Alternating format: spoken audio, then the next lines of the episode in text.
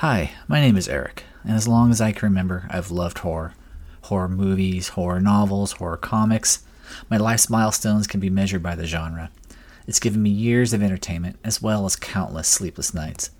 It has kept me young at heart and filled my mind with wonderful memories that I cherish.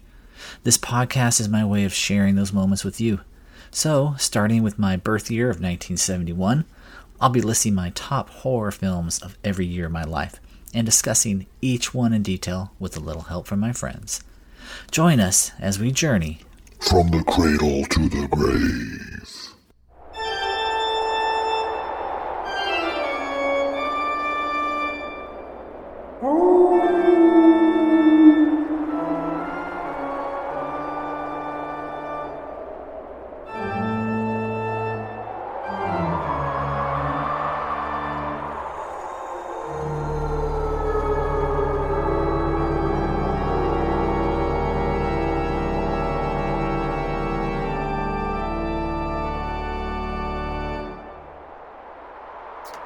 Hello and welcome to Cradle to the Grave.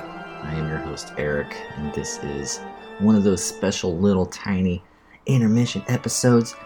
Um, they're basically episodes where I talk about a movie that didn't get picked by my 10 guests, but that I think deserve to be talked about because they're pretty damn cool.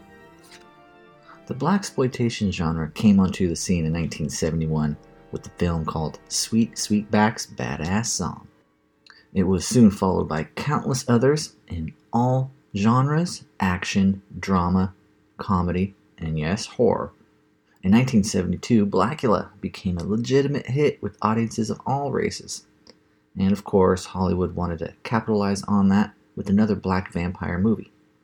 The result was 1973's Ganja and Hess.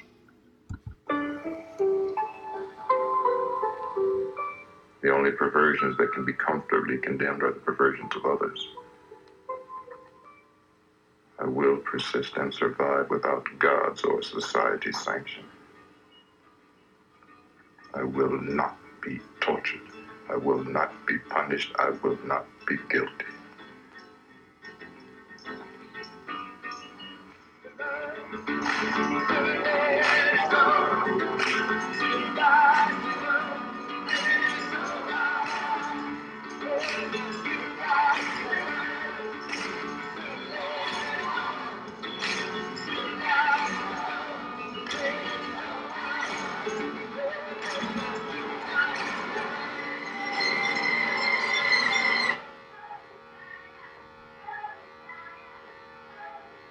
He's not a criminal. He's a victim. Here is the synopsis for Ganja and Hess. Duane Jones stars as anthropologist Hess Green, who is stabbed with an ancient ceremonial dagger by his unstable assistant, played by director William Gunn, bestowing upon him the blessing of immortality and the curse of an unquenchable thirst for blood.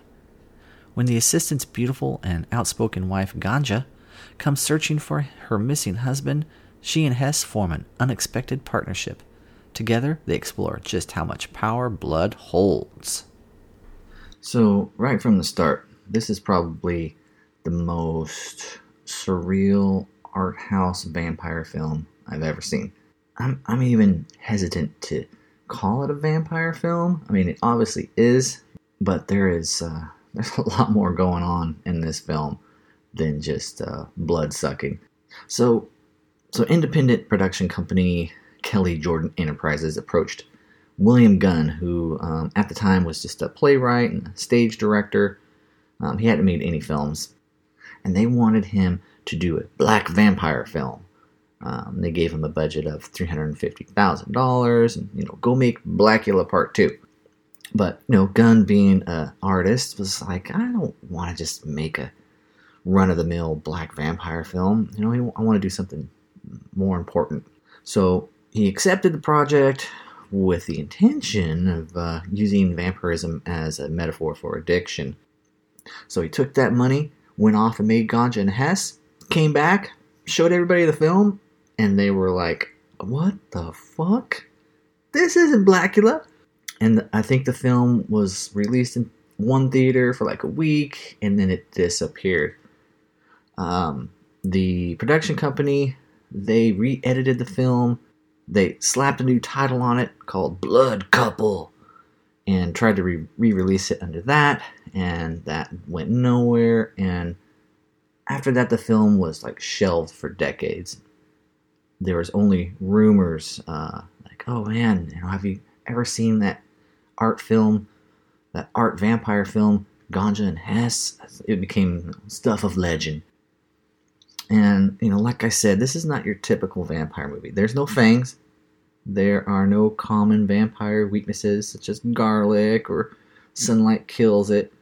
The, the only thing that the movie does have that most vampire films have is uh, the repulsion to the cross. You know, the, the sign of the cross will repel or kill the vampire. And, and this movie has a very dreamlike quality to it. Like I said, it's very art house. This is not a blaxploitation film. This is a, an art film this is a, a, a study on addiction, on on love, on slavery, on Christianity, so many things other than just a vampire. It's not a scary film, but it is haunting and thought provoking throughout. It's also unsettling in parts, kind of like a David Lynch film. In fact, when I was watching this film, I, I thought about David Lynch a lot. You know, the way William Gunn holds on to scenes for way too long until they start to transcend themselves.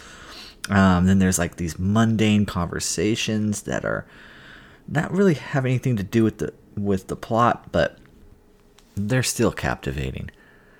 This film was Lynchian before Lynchian became a way to describe a film. It was also very cool to see Duane Jones uh, from Night of the Living Dead in this film. Um, he didn't really make a lot of films after this. I think he did a couple others, and that was it. Uh, but he, I love his portrayal of Dr. Hess Green. Uh, he doesn't really have a lot of dialogue, but he definitely commands the screen whenever he's on it. So it was, it was good to see Duane Jones and the character of Ganja Meda was played by Marlene Clark, and she's awesome in this film. She really takes to the whole being a vampire thing. So Spike Lee uh, remade this film in 2014 as The Sweet Blood of Jesus, which I've never seen, but I'm going to watch it soon. Now, when you watch this film, make sure you watch the uncut version. It's actually on YouTube, believe it or not. That's where I watched it. Uh, it's a, close to two hours long. Um, so, yeah, head over to YouTube, watch this film if you haven't already seen it. It's a beautiful and haunting film.